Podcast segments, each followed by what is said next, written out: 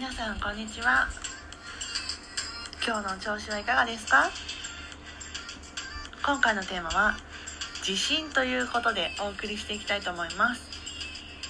皆さんは自分に自信がありますか？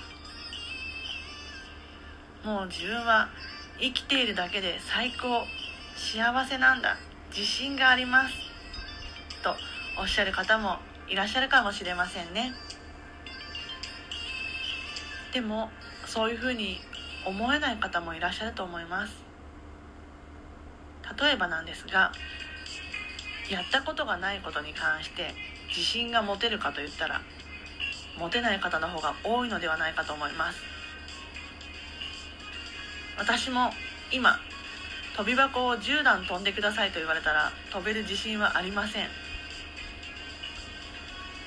最近全然やってないからです。練習をしていくうちに飛べるようになるかもしれませんね。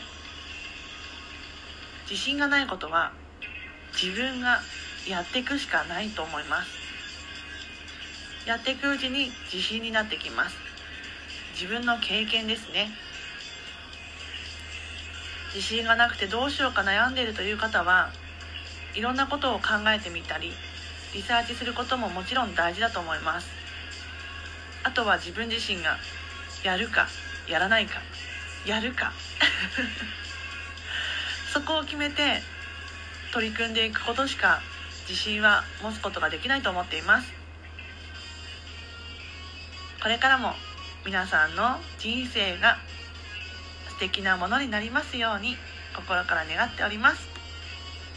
ご清聴ありがとうございました。またね